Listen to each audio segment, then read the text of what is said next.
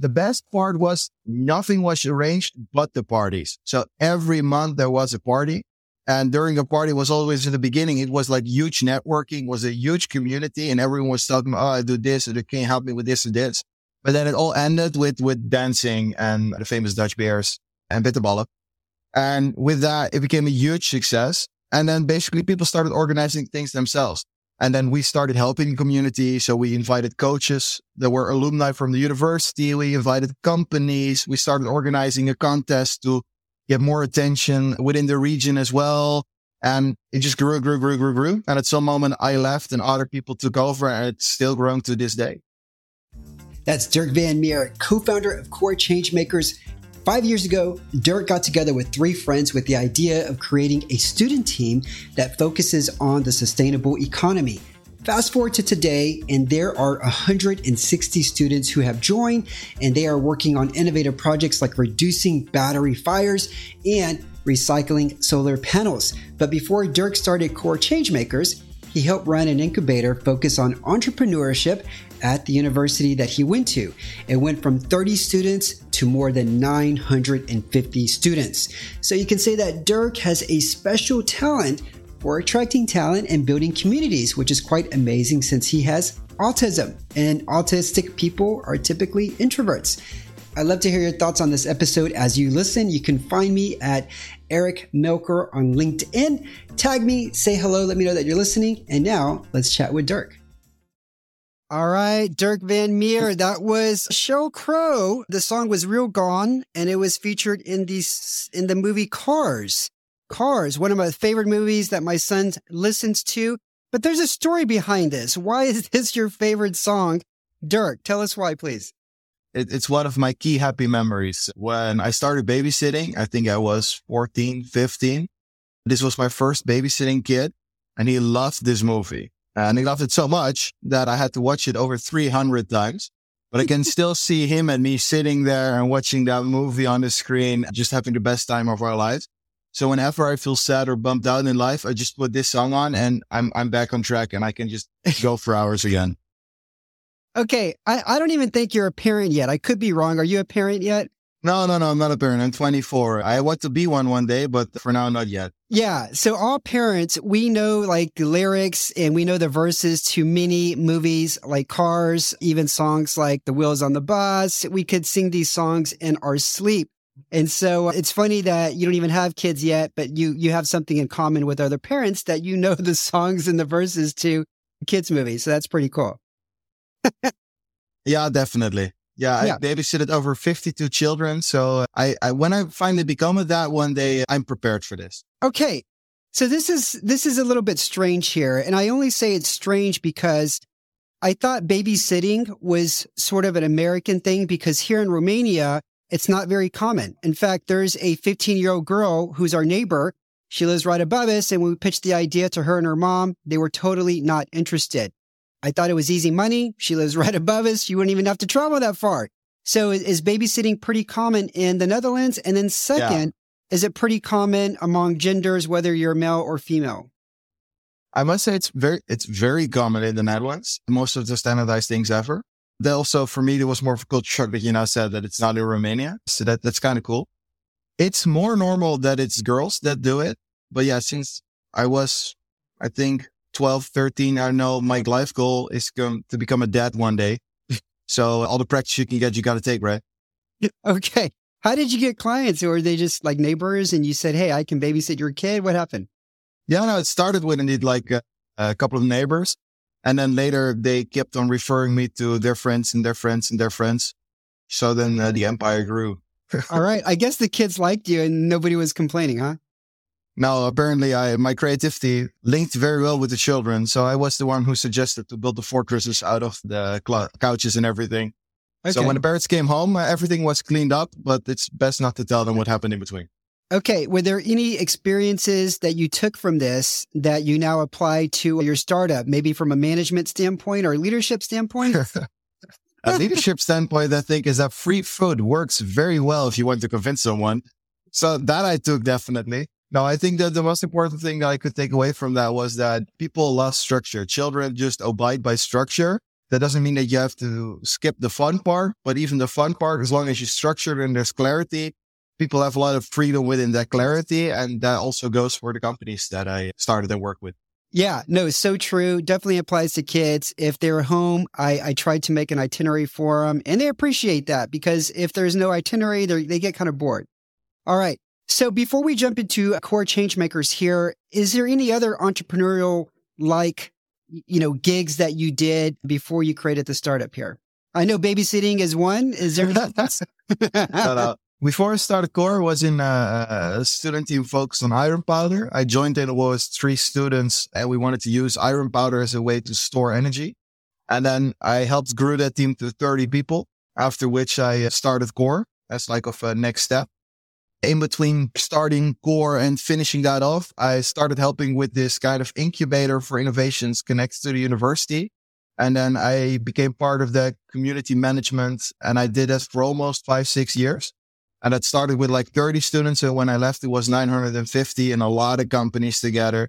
So I, I learned a lot there as well because there was a lot of startups and student teams in that community. Holy crap. For the audience, which university is this, Dirk? The Eindhoven University of Technology. Okay. Okay. So how did you get this off the ground? Were you code calling companies for to get them involved or did you have to get buy-in from the university first, like professors and things like that? let's go deep it into this. started a bit with two professors like they wanted to do something like this. So we're like, let's just start. Let's just do something. And they got like a small space. And the student team that I was in, the Iron Powder one, Solid, it was one of those first student teams really connected to it. And it was like a room not bigger than where I'm sitting right now. And that it just seemed to work because no one was paying attention to it. So basically you're at the university, it's so big that at some moment, if you don't use too much money, no one gives a fuck what you're doing. And everyone's like, just you do your thing. That apparently attracted a lot of entrepreneurial students. So more came in and then you organize parties and then you organize sessions in which you share knowledge.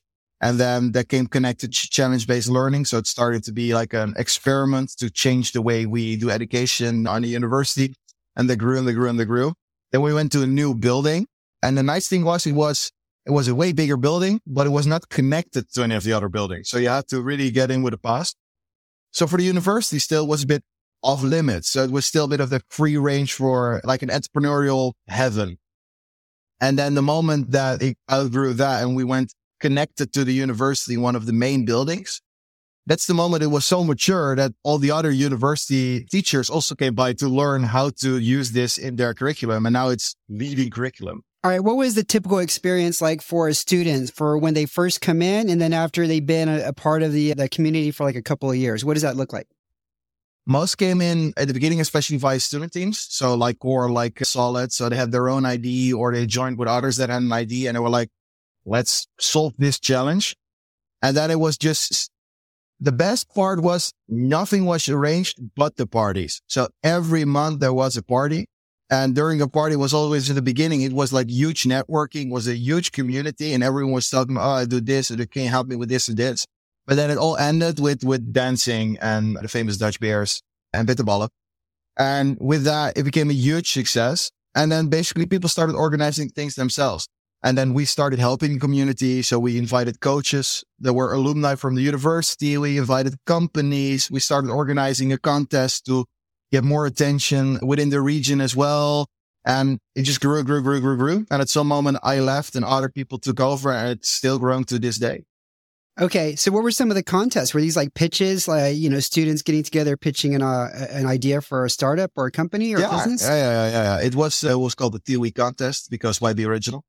And what we did basically, everyone brought a business case and pitching rounds, and then we would select based on the business cases. Then there would be like a layer of companies involved. Like the companies were actually the judges, and then the companies would have like one-on-one talks with a couple of the student teams. So the ones that fitted the best with each other. Okay. So even if you lost, you had good connections from there. And then based on that, we had a final and there was two pitching rounds. First one to go from four per gallery to two. And then of course from the two, it was like a standoff and one would win and they would win 5,000 euros. So that was actually also very decent money for starting companies and initiatives. After a quick break, Dirk and I talk about some of the interesting challenges and projects the team tackles. All right, let's take a quick break and tell you about RepsMate. That's right, the sponsor of our podcast. Now, RepsMate is a conversation intelligence platform for contact centers. Have you ever wondered how you can analyze 100% of your customers' interactions and turn them into actionable insights to improve customer loyalty in real time? Yeah, that's right, real time. Your contact center could be your secret weapon, and it's not just customer calls that RepsMate can analyze. Their platform can evaluate all your customer interactions regardless of the communication channel, including chat and email. By extracting relevant insights, you can empower your agents to deliver a great customer experience and improve customer retention. And so, you should learn more about how RepsMate can help improve your business at repsmate.com. Welcome back to my conversation with Dirk. I feel like he's beyond his years, wanting to be a dad and all, which is cool, and also being able to inspire and get others enthusiastic about joining a community. Now, let's hear about some of the interesting projects Core Changemakers are working on. Okay, so I'm assuming it's close to graduation time, and and now you, are trying to figure out like what do I do with this? Obviously, it's a huge success, but maybe you want to hand it off to some other students or some other colleagues. So, what? How did this transition over to Core Changemakers? Well, I started Core Changemakers in 2018. Basically, when I was working for this community for three months, and it was like I want to be in this community as well with my own startup and experience from from both sides. I started it with two friends and back then it was a very good idea to have a toasty iron. So during the breaks, we could eat toasties. And we said everything we do on the side is a bonus. That on the side thing became bigger and bigger and bigger, mostly because a lot of people love their toasties.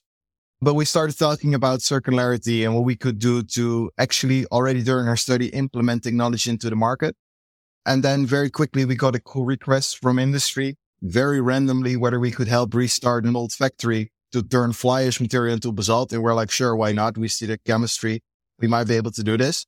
And that boosted everything because then we had a challenge. More students came in. We got different questions that had nothing to do with that one. We started sorting battery streams. We started recycling battery waste. We started looking at the PFAS, building autonomous robots. And the more it grew, the more students joined in, but also the more it became a community on its own with its own regulations, very internationally focused, very culture focused. And that just got out of hand very quickly. okay. So the way, I, the way I see this is, so I've seen companies issue challenges before. I think Netflix did this years ago. They wanted to figure out how to make really good recommendations for viewers so they they could recommend the viewers that the movies that the viewers they knew that they would like or at least there was a good chance and so they they they put this in they they opened this challenge for anybody and everybody. You know, I think whoever solved it got like a million dollars or something like that. This to me, what you're what you're saying is this is how I I, I perceive this. Is that correct, more or less? More or less. This, it wasn't a, an open call from the company, but it just came directly to us. Got uh, via the network, but it was a bit like this. And then I remember in the beginning, we didn't even get paid. It was just like, can you help with this? And, you know, I was back then 18 years old. And when you get the opportunity to build a factory, that that's legacy. So I was like, yes, we want to work on this. This is cool. And then that exploded from there. Okay. So how does it work now? Are companies primarily just in the Netherlands reaching out to you or other companies outside of the country?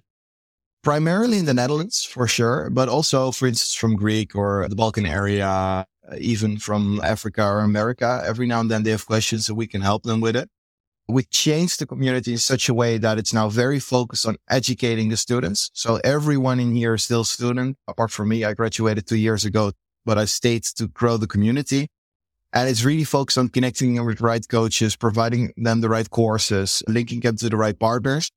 And then the industry comes in and they just provide challenges. And we only pick the ones that we know the students would love the most to work on. And they're real learning opportunities. We always have good results, but the most important thing is, of course, that the student has a chance to develop themselves. Okay. Do the companies now make any sort of donation or do they give you any sort of compensation now or, or how does it work? Yeah, yeah no, no. They, uh, we have normal prices basically in the way that we say we have track record now. We exist for almost five years. We have proven ourselves in the market. So now we just ask money for the things that we do and companies still come back because they be like, it's fine. We give you money, but we also get a solution. So that's a fair deal. Okay. This is so cool. What's, what are you excited about for the next 12 months here, Dirk? I, I'm mostly excited about the fact that all I wanted to do was create a safe space. And now we also have an online safe space in which we automated everything from the coaches to the courses to the projects. So everyone now has its own portal. They can go there and everything is available for them. Over 500 coaches are going to be available to them within six months. And you can just directly write to them. Like you don't have to ask me for permission or manager or anything. You just type, I need help with acquisition. You go there. You can just type a message and it immediately goes to one of the coaches. And I'm talking big time coaches. For instance, we had Hans Visser, the former CEO of Tata Steel, the biggest steel producer uh, in the Netherlands. And he's one of the people you could just send a message to for help. That that's kind of cool if you can do that at 18 years old. All right. All right. This is this is very exciting. I now I know why Buster recommended you. yeah. It's not yet as cool as Fruit Punch. I, I have to admit that guy is that guy's going places. That's crazy well, he's got the cool name like Fruit Puncher, you know, like go Fruit Punchers. You, you know, that's that's easy to say and easy to remember. fair enough. Fair enough. yeah, yeah. Okay. So before we get into the rapid fire questions, anything else that you want the audience to know about core changemakers? Well, what I want the audience to know about core changemakers is maybe what I struggled with the most in life was my autism. I'm a certified autistic and that always meant I never had a place where I felt at home.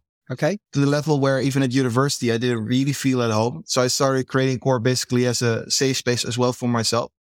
And what I love the most, which is my key achievement in core, which is not my achievement, but that of the community and the people that lead it, is that everyone can really be themselves, which is something that we all strive for, but I hardly ever found in any company, any place in society, the way it's here. When someone breaks their heart because of a relationship going out, there's a three week period in which you have a vacation.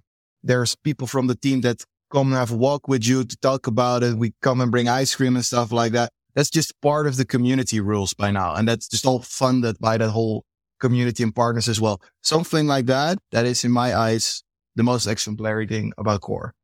All right. All right. Hey, back to the autism thing real quick. Now, autism could be a superpower as well, right? I know, I know I've heard autistic people say that sometimes when they're in a room with large people, it's too much. It's, they call it sensory or, or something like that, where it's just too much for them. But then I've heard other people with autism say that they have this ability to like remember a lot of things or something like, you know, something like that. Do you have any superpowers, Derek? That's what I'm getting superpowers. uh, I think what uh, I, I definitely recognize all the, the the bad symptoms about it, and I still struggle a lot with those. Take a lot of energy. But what I also use as an artist, you're very good at seeing the structure and seeing rules. So I applied that seeing structure and rules to social environment. So I really studied humans. And that's how I went from a social to super social and able to be on a pitch and take a crowd with me and, and be able to lead a community of over 50 students while being an artist and, and really hating one-on-one conversations or group conversations or any form of conversations because I applied my autism in a good way to be able to actually become super good at something that I'm super bad at. Okay. All right. All right. And uh, hey, any any sort of I, I, guess I guess there was really no no growth tactics involved in this because obviously you had the students that were already there on the university. But were there any big hurdles in terms of getting companies on board and other professional speakers on board or or just anybody else? Like what was the biggest hurdle that you had growing this?